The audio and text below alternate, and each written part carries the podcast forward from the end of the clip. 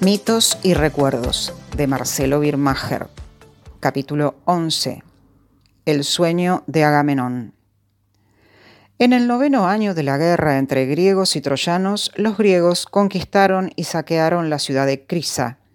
Agamenón, rey supremo de los ejércitos helenos, tomó como parte del botín a la bellísima Criseida y la hizo su esclava. El padre de Criseida, un sacerdote del templo del dios Apolo, suplicó por su hija y ofreció tesoros a cambio. Pero Agamenón se negó a dejarla. El sacerdote rogó a Apolo que castigara a los griegos y durante nueve noches, en forma de peste y desgracia, cayó la muerte sobre ellos. A la novena, Aquiles consideró que debían sacrificar corderos en honor al dios Apolo y consultar a los adivinos. El adivino Calcas, el más sabio entre los griegos, reveló que el deseo de Apolo era que Agamenón restituyera a Criseida. Pero Agamenón nuevamente se negó. Aquiles lo increpó duramente. Intercambiaron agrias palabras y Aquiles lo llamó más de una vez cara de perro. Finalmente, Agamenón debió ceder a todos los notables griegos que le aconsejaban la liberación de la joven pero en venganza ordenó al mismo tiempo que le trajeran a Briseida, la no menos bella y amada esclava de Aquiles.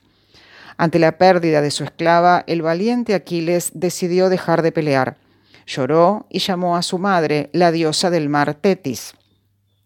Viendo a su hijo desconsolado, Tetis pidió al más poderoso de los dioses, Zeus, que castigara a los griegos por haber maltratado a Aquiles.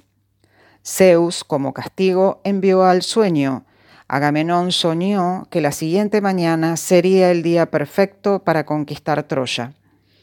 Al despertar estaba tan seguro de que así sería, pues el sueño se lo había revelado. Pero Zeus se lo había enviado precisamente para confundirlo.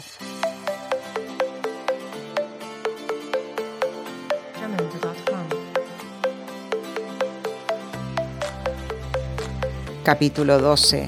Sí. Bedoya. Un petizo revoltoso había soñado la noche anterior que su abuelo muerto le decía que si tomaba cuatro tazas de leche se volvería invencible.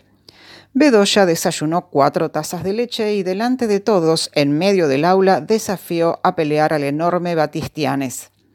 Por supuesto, en el primer segundo del primer recreo, Bedoya yacía tirado en el suelo con un cachetazo en cada mejilla, totalmente derrotado. Pero yo lo soñé, dijo Bedoya. Mi abuelo me lo dijo en el sueño.